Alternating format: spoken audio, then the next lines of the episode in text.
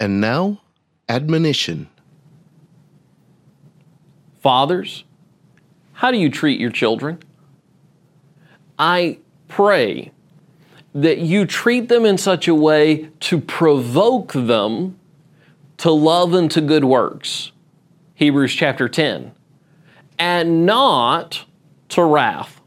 In Ephesians chapter 6 and verse 4, we read, And you fathers, do not provoke your children to wrath, but bring them up in the training and admonition of the Lord. We are to take our children and their lives and we are to mold them and develop them into servants of God.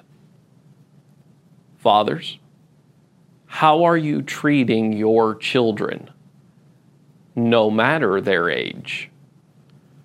For more from the Collierville Church of Christ, visit colliervillecoc.org.